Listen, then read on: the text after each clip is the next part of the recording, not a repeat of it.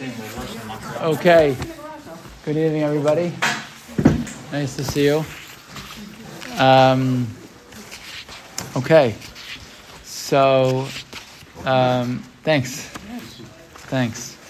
Um, it's like I'm like easing myself back into America. Um, it was actually Basher, I think, that I that we were planning to be away. This past Shabbos. That was for months already. We were planning to be away that Shabbos. And I was a little bit at first a little bit frustrated because I wanted to be able to like, talk in shul about what I experienced on Shabbos uh, that week before, and then what I experienced that week was so hard and so unlike anything I've ever experienced in Israel my entire life. I don't know if I could have actually like I hadn't processed it all. Mm-hmm. I'm still processing it.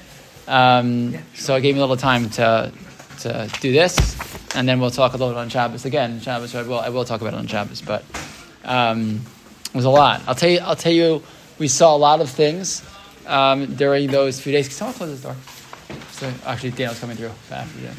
Um, we saw a lot um, of different things. Uh, very inspired, as you saw in a lot of the updates I sent. Like very inspiring things. Amazing soldiers in the hospital. Amazing soldiers at a barbecue. Amazing people heroic people who fought off terrorists by themselves, like just wild, amazingly special things. And we saw a lot of very, very low, hard, um, difficult things. I would say I felt more low than high, to be honest, um, which makes sense. I think that's what's happening right now. There's a lot of beauty, in what's going on in Eretz Yisrael right now. There's a lot of hard that's going on in Eretz Yisrael right now. But I'll tell you the absolute hardest thing that I experienced during this entire trip. I would say hardest in the sense that it was the hardest for me to talk about um, afterwards was we went on the, the, my second day in Israel. We went to Tel Aviv to the Bring Them Home Now um, headquarters, and they give us a, a nice a nice uh, tour, sort of not that much, but a little bit of a tour of what's going on there, and a little bit of a description. This guy who's a former ambassador to multiple countries and worked in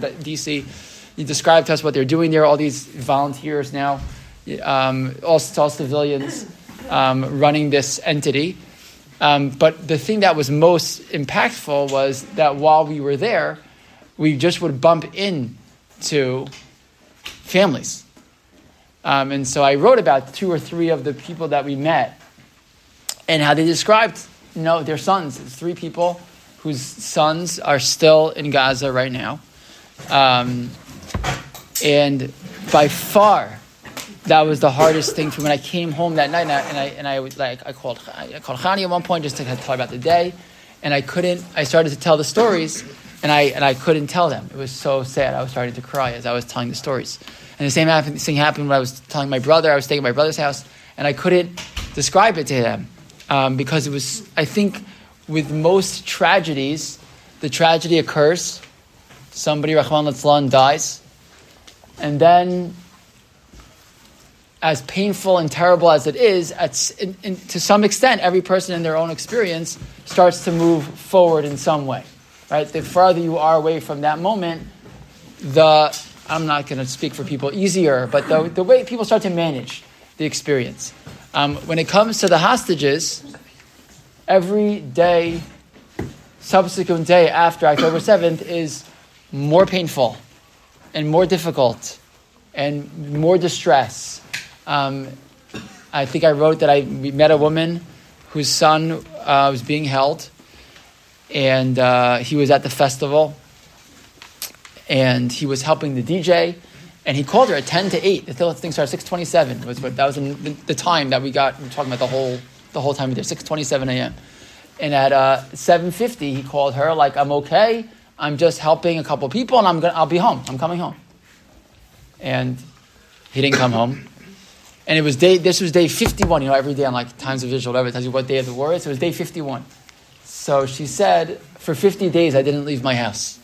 Mary wrote this in the thing. Um, and he said, we, so someone asked her, why, why didn't you leave your house?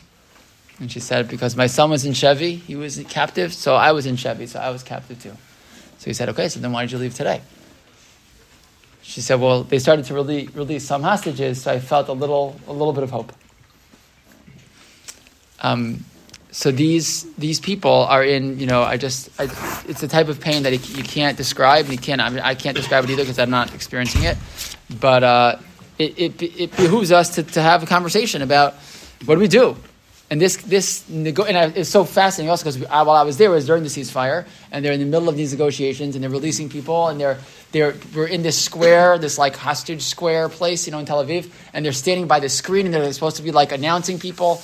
It was like wild, you know? Um, and everyone has, a, has an idea and a thought, and what's better, what's not better.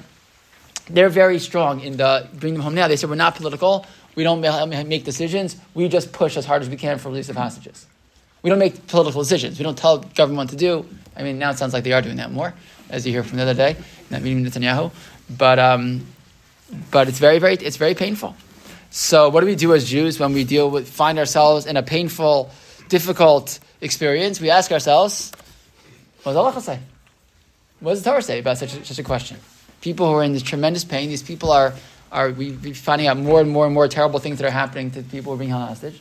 So how do we? How, what do we do? What do we do as uh, as people? Not that the government's necessarily asking poskim the question. And by the way, of course, we're not going to get like some final answer to this question. It's too big a question to have the answer. But perspectives. We'll give perspectives on this on this question. So let's take a look right from the beginning. Um, source number one. Source number one is a Rambam Hilchos Matnos Aniyim, and the Rambam writes as follows: Pidyon Shvuyim. Right, the idea of redeeming captives is a very, very important thing. Uh, we spoke a little bit on the way to the rally about some of the stories of Chaim Brisker and others, how they would, you know, violating Yom Kippur in order to, to, to, to release captives. Pidyon shvuyim kodim leparnasas aniyim ulechasosan. It is the mitzvah of redeeming captives comes before any other tzedakah. Why? Gadola. There's no mitzvah as great as redeeming captives. Why? A person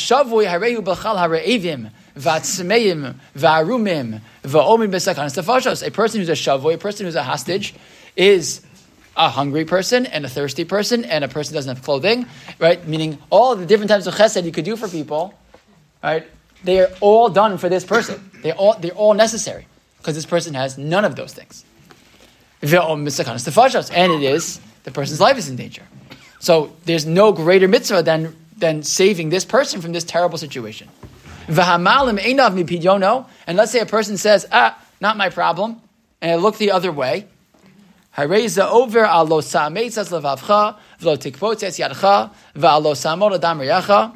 So there's many, many issurim that you violate if you ignore the plight of hostages right? That you are holding back your heart from a poor person, right? You're holding your hand back from giving to them. You're losam aladam You're standing by idly while the by the blood of another person is being spilled. This is uh, and lo yerdenu befarach means you shouldn't you shouldn't you know uh, treat slaves too harshly. But the point being, you're allowing this person to be treated in a harsh manner. Fine. So clearly, says the Rambam, it's an important mitzvah. Right? There's no question of how important it is to work towards the release of hostages is an extraordinarily, extraordinarily important mitzvah. Nonetheless, Chazal give us boundaries within which we operate when we're dealing with redeeming hostages, redeeming captives. Look at source number two, the Gemara in Gittin and Daf Mem Hey Amad Alf. The English is below it as well. Says the Mishnah, When you want to redeem captives in the old days, people kidnapped people. What were they doing it for?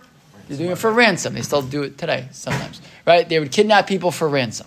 So, and if you're kidnapping someone for ransom, so the way you get them back is by paying the ransom. You pay the money, right? So, however, says the Mishnah, when you are going ahead to ransom someone who's been kidnapped, you are not allowed to pay more money than they are worth.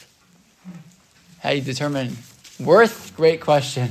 What's the value of a person? Okay, so that's a good question. There's different ways of determining that. But whatever the, you know, whether that's determined by how much you would pay for a slave or whatever it is that you would, whatever the, you know, the, the market value is for human trafficking, there probably human value, uh, market value today even for human trafficking, unfortunately. Um, whatever that is, you don't pay more than that. Okay? And why is that? Ha'olam. Because of tikkun ha'olam. So tikkun ha'olam in Chazal does not mean like, you know, like kumbaya. Tikkun ha'olam means something very specific. Right? It means some tikkun olam means there's something sociologically right harmful, right? But when you redeem captives for more money than they are really worth, right? I don't. I'm just using quotations. Uh, worth, no one's worth. There's no worth, value for a person, right? But you know, you know what I'm saying. But why is because there's something that's going to happen if we do that. That's going to be maybe potentially even worse. Says the Gemara, Yibaylahu. Hi, mipnei tikkun olam. What does that mean, mipnei tikkun olam? So the Gemara is going to present two possibilities. We need another sheet. There's more sheets over here. Um, hi, mipnei tikkun olam mishum duchka disiborahu. Odil mishum delo ligravu v'laisu tfei. Is it because if we continue to redeem captives, what's going to happen? Uh, or we, sorry, redeem captives for so much money, what's going to happen? There won't be any money left. Right? You're going to need to pay for uh, the mikvah and the eruv and uh, yeshivas, and if you're spending so much money, millions and millions of dollars to redeem captives, you're not going to have money left for the community. Is that why? Or, right, so you can't pay more than their value because it's going to be an overwhelming financial burden. Oh maybe because when you redeem a captive, when you're willing to pay the ransom, so what do the bad guys do? They do it more. They do it more, right? Hamas saw that Gilad Shalit was worth a thousand prisoners, including Yahya Sinwar, right? So they saw that and they said, great, what was the, one of their main objectives? Kidnap as many people as you possibly can because that's the most valuable thing there is for them. Right? That's the reason why they're even willing to keep them alive. Right? Because more valuable than a Jew that they kill is a Jew that they can kidnap and trade. Right?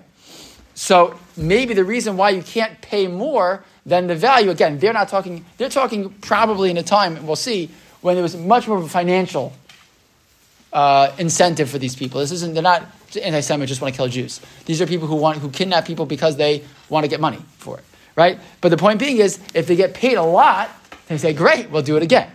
Okay, so which one is it? So Tashma. So the Gemara says, I want to bring you a proof from one story. The Levi Bar Darga, there's a person in Levi Bar Darga. Pirka Lebar say Betleisar Alfe Dinarizav. His daughter was taken captive, and he redeemed her for 13,000 gold coins. My assumption is that's a lot. 13,000 gold coins is a lot of money. More than the typical person would go for on the market. Okay? So what so if that's true, Levi Bar Darga is a is a is a uh, individual person. He didn't go fundraise from the community for it. He did it himself with his own money, right? And if he did that, that was okay. So what do you see? Oh, so if the concern is that if you pay the money, more and more people are gonna you're gonna kidnap more people, then it seems to be that he wasn't worried about that. Right? What was the concern? Maybe that it's going to be too much of a financial burden on the community. But if he pays for his own money, Sorry. right? So that's not a problem. That's what it sounds like. So maybe you see a proof that the issue really is that you shouldn't be a burden on the community financially, right? So that's why Levi Bar was able to do this. So I'm Rabbi, eh? Not so fast. Did he ask a shaila? He just did it. the fact that he did it is not a proof.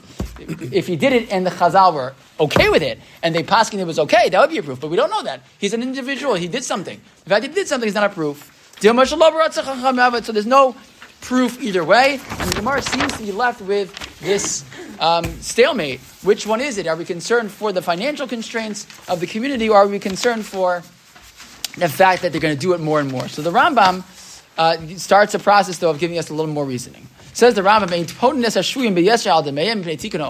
you're not allowed to redeem captives for more than their value. Why? We don't want the, the, the enemies to do this more and more. So the Rambam assumes that I guess the rejection of Levi Bardaga says to no, so that side's not correct. And maybe the assumption being that it's much more about whether they're going to continue to do so. By the way, you could make the argument that even either way, they're kind of it's kind of the same. Mean, if if they're if it's a big financial burden, right?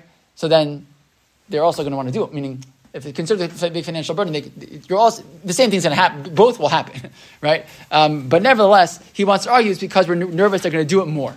Okay, and the Shulchan Aruch in source number four quotes the same reasoning, right? Um, the concern that, the, that redeeming captives for more than their value is going to encourage terrorists to kidnap people more and more. Fine. Really? Yes. Want to stop it altogether, I would just say don't ransom people at all. At all. Right. That's good. So the Gemara didn't. So the Chazal didn't say that. Just that you can't do it to an extreme extent. So inflationary that it's prohibited. Right, but they don't. But I guess the point being that if you're able to get to, to pay some money, but not too much, there was a it was there was an assumption there that that wouldn't that wouldn't burden the community too much, and that presumably it wouldn't. It wasn't going to lead to more and more and more happening, right? Presumably, okay. If you're just going to pay the market value, So that's uh, a, it's a small amount. It's not going to be that, that big a deal. And it's not as worth it for them. So it's not really going to be, if you can get it in a, in a you know, fair market value, presumably in that society, it didn't bother them. Then, then why would they do it in the first place? They're getting, they're getting some money. They're getting some money. There's some incentive, yeah. Yeah. I guess, I guess the argument that you can never redeem captives ever was something that goes a little too far. Well, the other thing Because it's still a pikuach nefesh, right? So how far are you going to go here? It has to be that you don't want to do it to an extreme extent, presumably. right, but, you know, a community person being taken, the community might say, okay, fine, should we, should we not? If, God forbid, a million, trillion times, somebody's child were, God forbid, taken, Mm-hmm. I would imagine there's no sum that anybody in this room would not pay to try to get that child. Right, but what would happen if they, let's just play it out. What would happen if that, this is why this is so painful. Okay? Okay? Hagufo is why it's so painful. What would happen if that, if they did that and then we paid a, a gazillion dollars for it? And then what would they do? Other kids, other They kids. do it again. More children would be in danger. So that, that's, why it's, that's why it's so complicated. But what, but what if we said we'll never pay anything, zero amounts? Well, there's a pikuach nefesh element here.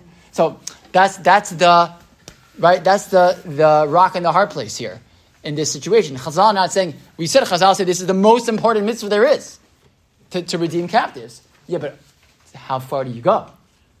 Right? And that's, that's exactly the push and pull in this conversation. Again, how do they determine where the, to draw the line is a good question. But, but nevertheless, the point is that it's clearly a humongous mitzvah. The most important thing you could possibly do is redeem a captive. On the other hand, if it's taken to the extreme, it can endanger the community and can, and can undermine the entire community itself. So, how do you balance? And by the way, we're going to see there are more exceptions to the rule. You're going to see in a second. Yeah. There's- and maybe this is more common more recently, but there have been people that have said, you know, if it happens to me, I don't want, I don't want the negotiations. Let's keep going. So, see, let's, so let's keep going. You're going to see all, all these things are happening right now. So here's a couple exceptions to the rule. Okay? And this also tells you a little bit about what was happening in those times when were, these captives were being taken. Says the Gemara as follows: Tana Rabbanim Reb Yeshua ben Chananya Shahalach Lakrach Gadol Shebaromi. Reb Yeshua ben Chananya went to this big city in Rome. Amrulo, they said to him, Tinok Echad Yesh Beis. There's a child being held captive in the jail. You would have read this eight weeks ago. You'd say, a child being held captive? Disgusting. How that, I can't even imagine such a thing. Wild, right? Okay? There's a child being held captive. By the way, the Romans did this. Right? The Romans took children captive, as we know. We read the kinos about them taking children captive. Right? It's not the first time it's ever happened to us. Yafe nayim v'tov roi v'kitzav v'kvatzosav seduros lol ta'atalim. He's beautiful, he's handsome, and he has beautiful hair. Halach v'amad pesach beis Hashem. He went to the jail, and he stood outside the window. Amar, he started to quote a pasuk in Yeshayahu, Perak Membeis. Mi nasan lemeshisa Yaakov v'Yisrael abozim. He starts the pasuk. Why? What's he starting the pasuk for? He wants to see what he's going to respond. Anna, oso tinok v'amar. The little child responds to him. Halo Hashem zuchatanu lo. Velo avu bedrachav haloch velo shamu betaraso. If you didn't know those are two halves of the same pasuk, that's okay, neither did I. But the, the two halves of the same pasuk. In Yeshayahu, Perak Membeis. We all need to learn more Ksuvim. The child, though, knew the psukim by heart. Right? People like this. My grandfather, I used to be able to start a pasuk and then Tanakh, and he would finish the pasuk. Right? It's beautiful. So this kid had that ability. You quoted any pasuk in, in all of Tanakh, and he would be able to finish the pasuk. So what he Amar, he said, "Wow, muftachani bo shemore horab Yisrael. This kid is going to be a big Talmud Chacham. Havoda, and I swear on the avoda in the Beis Hamikdash." She'eni zaz mikan ad she'efdenu b'chol mamun she'poskan love. I'll spend all the money in the world to redeem this child. Amru, and they said, Lo zaz misham ad she'peto, but Mammon Harba, he did. He spent a lot of money to redeem this child. V'lo hayayamim mu'atim ashahora hora b'Yisrael. And it was soon enough, the child became a Talmud Chacham and gave psak in, in, in Klal Yisrael. Manu, who was his child? Rabbi Yishmael ben Elisha. Fine. So good. The question is, why is the Gemara telling me the story? Well, this story seems to be problematic. Why is the story problematic? it suggests that certain people might be worth a lot more than Oh, others. okay, so, that, so that's why it's morally challenging for us, right? But just to, on a basic basic level, what's the problem with this Gemara? You paid any amount. He just violated the Mishnah. The Mishnah said you cannot pay more than what is normal for a uh, you know normal value for a, for a, for a captive, and he did. Oh, okay. So, so you have to give an answer. It's also a Good. So future Talmud It's Chacham. already Projected. knowing she- I'm Good. very hard at So that's good. So, so the so the the question. So Tosfos always. What do Tosfos always do on the page? Their job is to say, "Hey, Gemara, there's another Gemara that sounds not like this, right?" And that's what Tosfos always does. Tosfos always says, "Wait a second, right? If you're really holding and learning, so you can ask Tosfos Kasha because you learned this Gemara and you know, right? So that's what Tosfos does right here, right? Raj, look at source number six. Tosfos on our original Gemara, right? When it asks the question about why you're not allowed to. Uh, you're not allowed to redeem captives for more than their value. Says Tosfos for Rabbi Yeshua ben. So how did he do that? The Pirkei Lahu Tinok b'Mammon Harbe. How did he do that? Lefi Shahaya Muflag b'Chachma. Oh, different. Why? If our concern is that we're destroying the community when we're paying so much money, right? Well, if this individual is going to be such an asset to the community, then maybe then we're willing to, right? We're willing to pay pay more money. Fine. Yeah, it's a little, it's a little like difficult. Like, oh, there's certain people worth more. More. That's but this whole idea of making people worth more is very challenging, right? But the point being, presumably, the Chazal are telling us certain individuals have such an impact on community that they're willing, that we would be willing to pay more for them. Inami, another reason. Wasn't that what the initial clause was, either scenario not to pay, not to pay more than the person's worth? Yes. So, uh, completely consistent with that? So, so Jeff is saying it's not, an, it's not an exception, it's part of the rule. Right? Either it's, either it's an exception to the rule. No, it, that is the rule. The rule is more than their value, and this person has a greater value. Okay? Yeah, that's fine. You could say one way, you could either call it an exception or say it's, it's part of the rule itself. Good. What about a plain person? Does that mean that they're that worth that much less? Who's, who's determining that value? Right, you said he, he looked like he might be a Talmud Chacham in the Right, that he, right. well, he might be. Well, he's clearly, uh, he What probably, it was obvious to him, right? But yeah. What if you didn't? What if it didn't turn out that way? It's a good question. Yeah, Yeah. it's also. I mean, obviously the story is simplified, but it sounds like, and granted, Rabbi Yeshua ben Hanania was obviously very important. He knew who he but was talking about, right? He knew, he knew what he was doing, But presumably. he made this decision. He made this decision, right? Yeah. He made this decision. there's no focus, so there's a rule for the community, don't ransom someone for more than they're worth. Right. Individuals, you do what you want. Rav Yeshua or Rav Chanin. So you could, so oh, so oh, good, good. So there's another answer. Tosfos gives an answer. Inami, another another answer. B'shas churban abayis lo shayach lo ligvru. Wait a second. What were we talking? What was the history there? This child was a Roman captive. Why? Because Rome had destroyed Yerushalayim. There was no Jewish settlement anywhere. The Jews were wandering around. What's the concern? Did it go back to Jewish communities and take more captives? There was no Jewish community. No Jewish community.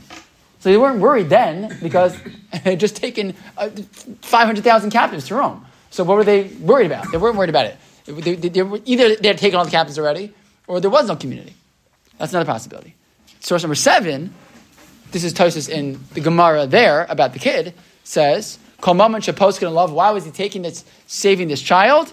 Ki ika sakanas nefashos, podin shvuyin yoser akadei deman. This is a different story. The story of this child in Rome, it's not just because he's going to be a Chacham. It's a little difficult because the Gemara seems like imply it's because he's a Chacham. But, but the way, maybe you read it differently, say, no, he knows what he could be in the future. Meaning, this child, I'm not going to let this child die. Right? And maybe in earlier times, people were taken captive. Why? To ransom them for money. They no one had an interest in killing the hostages. They didn't want to do that. They wanted to get money back. The Romans, they weren't selling. They were they, presumably the assumption is they weren't going to be selling this child. There was a very good likely chance that he was going to die, and therefore in this case was unique because if the, it's sakanas nefashos, then everything we just said doesn't apply. So the Ramban doesn't like that. Source number eight. We don't have to read it inside for right now. The Ramban basically says that's ridiculous. Why? He says every case of hostages is sakanas nefashos. Right? That's what the Rambam writes. Right? A shavui is someone who's in danger. So the Ramban says, come on, there's an exception for sakanas nefashos. Every hostage is, is, is, is sakana. Every hostage is in a, a dangerous situation. So he doesn't like this. Nevertheless, the Yam Shel Shlomo in source number nine, he does like this argument. And in fact, the Piskei Tos was also right that they do think that someone either a muflag b'chachma, a very, very big Talmud Chacham, or someone in imminent danger, these are both reasons why we would allow the redemption of captives. In source number nine, I'm not going to read it inside, but basically he tells the story of the Marami Rothenburg. Marami Rothenburg was the Rebbe of many of the Rishonim. I think I told the story not so long ago, uh, somewhere, that he was uh, the Rebbe of many of the Rishonim, and he was a, he was a Rav in, I believe, in, in Germany, and he was the head of the community. And the government uh, took him captive, and he said to them, it says he was taken to the tower in Ensisheim. I don't know what that is. Anyone know what that is? I don't know. Um, so he, uh, somewhere in Germany, I think. and he uh, and he sent out a, le- a message to the community: "Do not redeem me for any amount of money." And uh, Yam Shlomo, the Luri says, "I don't understand why he did that. He's a muflag b'chachma. Of course, he could have saved his life." So he says, "I'll tell you why. The, re- maybe the reason why he didn't allow himself to be taken to be redeemed because he knew that if they redeemed him, they would just take the next Talmud Chacham, which was going to be, by the way, the Rosh, who was next in line. The Rosh was next in line. The Rosh instead, after the after he the Myron died in prison, the, the Rosh ran away. He left Germany. He ran to Italy, and the Rosh has all these chuvos he talks about. He had gone, let, gone from lands of Ashkenazim to the land of Svardim, and he talks about all these new minhagim he never saw before. They're all in Italy. And what's interesting is that his son, Rabbi Yaakov, the Tur, is put in a unique position to do what he did, which was to take all of Psak of Ashkenazim and Svardim and put them together and put them in one book called the Arba Turim. Why? Because he grew up in a Ashkenazi home and he was living in a Sephardic land. Right? So there's like this very fascinating Hashgacha Pratis that happens because the Marimberg says no to leave it, to being redeemed. The, the Rosh has the ability to run away, and the Arba Turim, which becomes the predecessor of the Shulchan Aruch, happens there in Italy for that reason. It's very interesting. Fine. Anyways, the bottom line though is that it seems like the the, Acharon, the Rishonim do agree that in situations where there is imminent danger, sakanas nefashos, one could pay more money than the hostage is worth to save their life. This was the point is that he said not to redeem him, so they listened. No, so he the point is that he said that, but the but the point is that the Yam Shlomo says I don't get why he did that. He was mutter to redeem him. He's the muflag b'chacham. He's the bitam there's a chacham. So he's so he so he was concerned. He says he must have had a separate reason, a communal reason. He thought it'd be worse for the community. Meaning, the reason to save the tam chacham is it's good for the community, but he's saying it's going to be bad for the community. So he passed in that way for himself. But otherwise, the point Yam Shlomo is saying is that generally it would have been permissible. Fine. But take a look at source number ten. People are supposed to listen to him and not try to redeem redeem him. Yeah, that's what he took. He paskined. He was the he was the Rav. So he paskined. So they were supposed to listen to him. Source number ten is a tshuva that Ravad Yosef wrote at the time of Operation Thunderbolt, right after the uh, the hostages were taken to Entebbe, right? If you haven't seen the movie in a long time, you should see the movie again. It's uh, very inspiring. Um, the and the Operation Thunderbolt run by Yoni Netanyahu, which freed I forget how many, many over hundred hostages. 121. Something like Okay, there you go. 121 hostages, but Yoni Netanyahu himself was killed in that in that uh, in that raid, and the question became like, again, Ravadia asked, answered the shot like, what would be if they wanted to redeem these people? They wanted to pay for it. If they wanted to, they were risking lives of soldiers for this. Like, is that permissible? So he writes like this.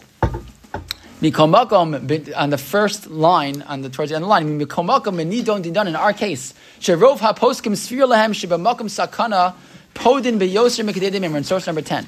That in the makom sakana, you are allowed to spend more than the value of people. V'lamatzanu begedolei haposkim sheyomru lehefech. And no one disagrees. So just, by the way, stop there. Ravad Yosef, who knows the entire Torah, Kol Torah Kula, all the poskim, Ravad knows everything.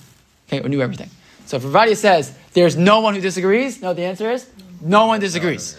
okay, so that's just number one. Ravadia says everyone agrees that if a case of Sakanas Nefashos, we would pay more than the value. Nira Shemitzadadin, Islam and Minkarach, we could do that. We would be allowed to do so. V'imkain, Af Banina Doni, in our case also. Yishlomar Shafilim Tim Salomar, Dechashev V'chiagavna Ki Yosim Yichlei Damin. Maybe you'd argue that what we're doing here in Entebbe was more than their value. Right? The, the risk that's being taken, the money that's being spent, etc.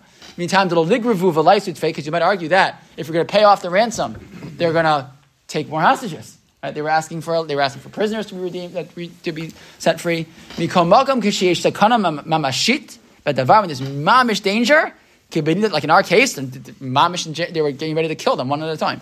We don't care. We don't care if they're going to take more hostages in the future. Fascinating. Why? Ubalav hachi hem osim kol ma shebiyachaltem lachtof v'laharog ulirtzoach kedei l'shabesh mehalach hachayim harigilim b'medinat Yisrael. Ravaya says, because you know what? They're going to do as much as they can anyways. They don't care. That's what they want to do. What they want to do is kill us and kidnap us and, and, and, and torture us as much as they can and to ruin the daily life of Medinat Yisrael. That's what they want to do. That's what they're interested in. He understood Ravaya very well, right? What the world is starting to learn about jihadism, which is that it's not about uh, if you give them enough money or you make them feel, uh, give them jobs or give them a good, uh, you know, backyard, then they'll stop killing people. This is their, this is their goal. This is their religious, you know, uh, determination that they will not be stopped.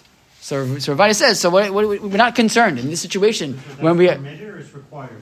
Therefore, he said it was permitted to to uh, pay extra to uh, to whatever extra meant in this case um, would be permitted because again, this sakanas nafash is involved. He, he this other point he makes is a, is a side point.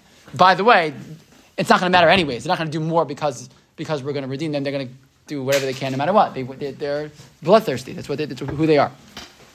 It's a very interesting other tshuva. Rabbi Shua Ehrenberg, who wrote, he's also a modern day posek, who wrote that usually we have a rule, like let's say like if it comes to like uh, when there's a takana, right? Chazal make a takana. This this rule of not redeeming from more than X is a takanas Chazal. It's not based on Gemara. It's not based on the apostle. It's not din deraisa. So he says usually this usually works in the opposite, and we get frustrated. Like you know, for example, so if I have a little headache on Shabbos, I can't take Tanla. Unless I'm really no feel, I have to lie down, right? If, unless I'm like hagufo, I can't take a Tanla on Shabbos if I have a headache. Why? Because the gezerah of the, the takana of Chazal said you can't make do refu on Shabbos. Shema what? Maybe you're going to grind medicine on Shabbos. Grind medicine. We say, who grinds medicine today? Nobody. Who does that? Okay, but since it's a takana, it's in place. Even if the reason doesn't apply anymore, the, the takana remains, right? So said Rishon Arabic, it's true in the opposite direction also. Chazal said, right? Chazal said, you're not allowed to pay more than a certain amount of money for prisoners or for, for hostages. What did Chazal never say? you can't exchange more prisoners than they ask for, than you usually ask for. Meaning, it's a money thing, not a prisoner thing. And so he argued maybe the whole takana doesn't apply to prisoner exchange. That you'd be allowed to, to release as many as you want. Meaning, just, just on a technical level, that the, the takana was never made in that scenario. And therefore, maybe that's another reason to be made. Fine. So certainly we see already this idea of this rule that on the one hand, first of all, it's the most important mitzvah there is, pidyon shvuyim nothing greater than pidyon shvuyim. On the other hand, we have maybe some type of, you know, uh, you know, boundary to how far you would go. But really, that boundary, according to sounds like according to Ravadia says all poskim, is not really all that real when it's a case of sakanas nefashos, which every case of ha- those who are taking hostage today is for sure sakanas nefashos. So it means that really it sounds like you could pay any price, right, to get back to get back hostages. Okay, but what about if the person is a captive soldier? Does that change things in any way? So I want to show you uh, source number 12. Source number 12 is a tshuva from Rav Shaul Yisraeli, who was a posek who lived, grew up in, was Rav in Slutsk, and then came to Eretz Yisrael, passed away in 1995. And he, uh, he wrote a lot of tshuvas on like modern day Israel questions. And uh, one of the questions he was asked was this type of question about redeeming captives and specifically uh, Israeli soldiers.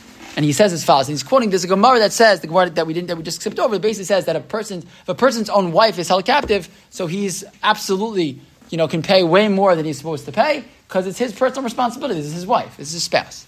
And he writes like this: Valpi zenira mabat zu. From this perspective, yesh liros es chovas hamedina bepiyon shavuye hamilchama, and the responsibility, right, to take care of those who were taken captive in war. Shekevan she'ela yotzu lemochama b'shlichos hamadina mita'ama. Since these people go out to war as messengers of the, the, the, the government, Lahaganat ha'am hayoshev b'tzion. Beautiful language, no? Yeah. To protect the nation that's living in Zion. Hare kayemes ve'omedes hitchayvut bilti ksuva. There is a responsibility that is an unwritten expectation. Avavuvenes me'ileh. It's understood. Shekotatstiki sheyesh biyad bidei ha'medina lasot k'dei liftotam b'mikra sheyiplu b'shevi. Right? That, it, that it, and they, they, the government will do anything they can right? In a situation where someone is a soldier is taken captive, וכשם שקיימת התחייבות מעין זו לדאוג לרפואתם והבראתם במקרה של פציעה ונכות, since like if a soldier is injured, the, the, government is responsible, right, to take care of their medical needs, etc. Like they have the responsibility for the families if a soldier falls in battle, Khalila. Kain lo nofa mizeh hachiv linkot kol isnuba. It's the responsibility of the government to take care of every soldier who is taken captive. We, we had the opportunity, the first thing that I did that second day in Israel, we heard from Rabbi Doron Peretz. We haven't heard, you know, Rabbi Doron Peretz is the head of, of Mizrahi. Rabbi Bashevkin uh, interviewed him. It's a horrible story. He has two sons. He actually has three sons, I think, but two sons. One who was injured on October 7th, and one who was taken captive. Both soldiers. He was taken out of a, out of a, out of a tank and taken into Gaza. And then it was time for his injured son. He got better. It was time for him to get married, and they he got he got married. So they had a, a wedding with one of the children still taken hostage. Um, and he told he told the story that whenever we know this is true, that families talk about this of soldiers. They, they, there's a guy, Rabbi uh, uh, uh, uh Schechter talked about this the other night. That there's a guy who said, "I don't want to be home in my house ever because I'm nervous. I'm going to get that knock on the door." And the knock on the door is is the knock of, of soldiers coming to tell you that your son Khalil was, was killed. That they don't only do that if, if the soldier's killed. They do it also when they find out that a soldier's taken captive. And they came to his house um, and there, for every single hostage, there is a, a person from the government or from the army who is responsible for your family and is in touch with you every day. Every day. It's your person who is responsible, comes to visit, comes to the house, updates you with information. This is exactly what, this, what is talking about the responsibility the government feels for every single one of these kids and not kids and adults who, who've been taken captive, that's responsibility of the government. So the point is, Yisraeli is saying is that when the person is a soldier, right, in a certain sense, it's even more responsibility. And it's not just, by the way, that because they went in. But what does that also mean? If we wouldn't do that, then what would happen to morale? Right? If we said, sorry, we can't pay extra for you, right? So what does that do to the morale of soldiers? If soldiers know that whatever, if someone's taken, we'll do whatever we can to get you out, right? It's, this is part of, the, I'm sure, part of the calculus right now for the government is, what if, what if so, soldiers are last online right now, right? And what if they feel like the government gives up, right? The government gives up. So what's that going to do for morale for years to come? With the knowledge that when, when, when, when soldiers are taken, so then, you know, we, we, we give up. Of course, they're not giving up, but it's so challenging because of how it impacts morale that way, and that's part of the calculus as well. That's and that's a sakanas nefashos, in the other direction, right? Of sakana for the for the for the uh, for the state. But but somehow the way it's talked about in media and other places, it's almost like socially justified because Right. they can defend themselves. They're soldiers. Soldiers, yeah, A soldiers. casualty of That's war. at least like normal. Right. That's at least like normal, right? Like you take soldiers, right? Exactly. Yeah, correct. It's terrible. So Schechter, uh, in source number thirteen, talks about the case, a different case in 1970 when the TWA flight was was taken uh, captive by I think it was also PLO uh, terrorists or whoever they were, uh, and they and they took them to Jordan, right? And Rav Hutner was on one of the planes. So Rav Hutner, Yitzchak Hutner was on one of the planes, um, and and some people said Muflag b'chachma, we should spend as much money as we can to get Rav Hutner back. And so if you look, look at here, he says, it's like 10 or 11 lines in the bottom. He says, Vayu, by- by- there's a, there's a and then a, then a, uh, a period. Vayu min harabanim, muflag. He's the tam chacham. Vashal. Should spend extra money. Vitan az kenegdam hagon. I wonder what they like. That conversation was like later when they met each other. He's like, actually, not so fast, right? The Eina Cheshbon Hazet, so they klag. He said it's wrong. Why? And watch this. De pidyon leisa shalom. This whole rule, he says, that you can spend more money if you have to, is only when it's not a war, when it's b'shash shalom. Ava b'shas melchama. You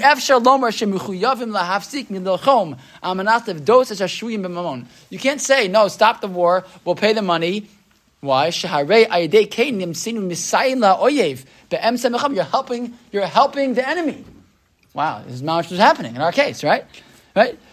כי על ידי מתן הכספים הגדולים לאויב הלא יוכלו לחזק עוד יותר מצבם במלחמה. Give Iran six billion dollars and look what's going to happen, right? But the point being, if you stop, you have a ceasefire and you let them rearm and give them a chance to come out of their holes and take showers and feel better and, and get some food and fuel that they can steal from everybody. So like, it's, right?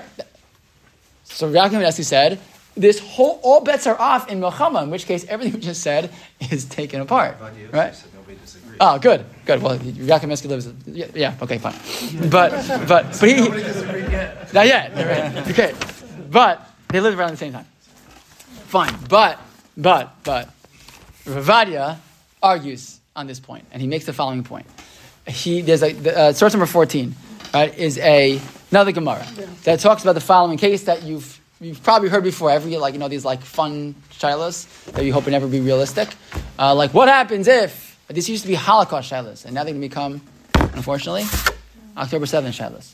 What happens if terrorists come in and they say, "Give us that one," or "Give us one of you," and then all, the rest of you will be saved? Can you give them one? No. No. What if they say, "Give us"? I'm not going to point anybody. Give us him, Yes, you give him him. and then we'll save everybody. You can. You can. Why? Because they chose. Okay. So you can't. But you, the point of that Gemara is you're not allowed to choose one over the other. How? Who says your blood is redder than my blood? Right. I can't decide to choose this person over that person. That's not allowed. Right. So maybe you could argue, right? When I release? Because our conversation is not about money. Our conversation is about releasing terrorists. So could you argue? Wait a second. If I'm going to trade terrorists for even if it was one for one, three for one, we don't value Palestinian life, right? Um, but the the I've gotten so not PC these days. So the so, so, uh, whatever. Um, so the some things are so bizarre that they don't they don't whatever. So um, even if you're um, lost my train of thought. Even if, uh, so, so the point, we're talking about trading terrorists, right? So you just say, wait a second, you just save this person's life. What are you also doing? Yahya Sinwar was traded for Gilad Shalit. Like we did. That was the Sakanas Nefashos in the other direction. So who decides whose life is more valuable? Great question, right? So Vaya says we don't say that in this case. And we don't say that for three reasons. Okay? Reason number one is the Chazon Ish that says that this rule, you don't have it in there, sorry, you don't have it inside. That the Chazon Ish says that for um, it's only prohibited to endanger someone else's life to save another if the act you're doing is an act of cruelty, meaning I'm handing over the person to be killed. But if I'm doing by, if what, the act that I'm doing is by de- definition an act of hatzalah, I'm saving somebody, I'm bringing someone out of prison, right, out of being, being held hostage. So you can't say that's like, put, now I'm putting someone else in danger. You are like, it's like grandma. It- it- maybe eventually it might happen, but it's not happening at that moment. At that moment, I'm saving someone's life, right? That's number one. He makes another point also, um, which is that um, and this is based on source number 15, which is the Noda B'Yehuda. The Noda B'Yehuda um, to- was asked a question about autopsies, and the argument, this is already in the already in the 1700s, the person had died from a certain illness, they didn't know what it was, and people making the argument, we should do an autopsy on this person. Autopsies in general, right, are forbidden. Right? It's a nivel ames. You're not allowed to, you treat the body after the person dies with respect, you don't cut the body, etc. So to do an autopsy, just stam, you're not allowed to do that. It's a certain situation. It, it, sometimes a big, uh, you know, big, you know, uh, sus- suspicious death, and the government wants to do an autopsy, and you have a and fight against it, etc. But obviously, sometimes it's necessary. But in situations where other, unless it's something that's really necessary, we don't, we don't allow. So someone's arguing to him, to the Nodi Yehuda, well, they should allow it because maybe you'll find out something about how this person died, and it could le- lead to saving someone else's life later. So Nodi Yehuda says, yeah, but not really. Why? He says, first of all, there's no danger in front of us right now for some person that we know about. The possibility that you're going to find something is minute. And to ar- if you argue that this is like pikuach nefesh, he says, then like you could basically make the argument that anything is pikuach nefesh. And it's too far removed to call that pikuach nefesh. So Ravadia says, and that, that's true in this direction, it can be true in the other direction as well, meaning that if releasing a terrorist, right, is terrible and has the possibility, right, and maybe even the eventuality that they're going to return to terror, but in the end of the day, they're not doing it right now. And you know that. And therefore, um, you, don't, you wouldn't consider that like choosing one person over somebody else, and that's why he would allow it uh, to, to release terrorists even to save hostages. Is that where the uh, allowing for organ donation is, if it's like immediate, or is there like, because I remember there was. Or yeah, like let's say forgetting the question of like heart death or brain death, but let's say let's say just even even organization after death, like according to everybody, yes, that's not considered nivul meis because it has a constructive purpose. Correct, absolutely, First Mishnah also absolutely. don't redeem for more than their worth because they might treat the other, or help them escape because other captives might be treated more poorly because of that. So wouldn't you say that's the same kind of? It's not to be treated more poorly; it's that they might go get, they might do it more often. This is what, what says like the escape, they might treat the other captives more strictly. What did it say that in the, in the, translation? Yeah. That's interesting, actually. Um, that's fascinating. Yeah, yeah, I don't know. That's probably based on one of the Mefarshim. But yeah, Um, yeah, but anyway, yeah. Therefore, Well, therefore, if you're going to then, you know, treat this as, okay, well, we're not gonna worry about what happens to future captives Right. because of, with trading in one, Right. then this seems to contradict that. right? It's true. That's true. I, I don't- Yeah, I don't know what they're based on. That's a that's a clearly parish on the Mishnah. I don't know. You have to see what that says. But um, but the bottom line is like this: is that th- there's no good answers here. There's no good answers here. Um, but I think what's interesting is you take the two concepts, right? The value, the supreme value of pidyon shvuyim and how important it is, right? And on the other hand, the, all the other concerns, the danger to society, the danger to future captives, the danger to uh, you know future scenarios that can happen later, um, the strain on a, on a community, etc., and and the, and the balance that we play off of each other, I think, is very very challenging. Um, and at the same time, the not just the value of, of redeeming captives, but what it does for morale for the for the soldiers, but really for the entire government, right? For the, the entire, the entire you know, civilization. All of Klal right now in Eretz Yisrael, this question of captives is such a big question in terms of morale of the country, right? And how do you make that decision? I have no idea. Right? How do you, there's so many pieces involved. Presumably, the, the, the government decided that it was worth that pause because they could still go get Hamas afterwards. The, the rearmament that was going to happen wasn't severe enough, and they probably were much much less idea. You know, uh, felt, felt much less that they had a chance to really go find where these people are, um, and so they probably made a decision rather pause, get who we can get, and we'll go back and get Yahya Sinwar afterwards, anyways, which they're doing now, anyways, hopefully. But like, they had to make a decision. But the point is that you, any decision in this way, you know, a lot of the decisions do fall in line with the halacha because you, there's so much to do, and, and what do you, what do you, you know, uh, you know, the, the calculations are so difficult and so painful and so hard. And I think that it, it, the, the challenge of this one question, I think, speaks to just how challenging the whole scenario is. But at the same time, I do think that it also speaks to the difference between us and them. And that is that we measure and we calculate every life and every second and every feeling and every, right? That's what we care about, right? We're going to measure and be careful and think and consider and worry rather than just going in, right, and, and destroying lives. That's, that's what we do. And I think that we, we should be proud of that. Like Rabbi Schechter said the other night, they, they, they single us out and make us feel bad. We should single ourselves out and feel proud of who we are.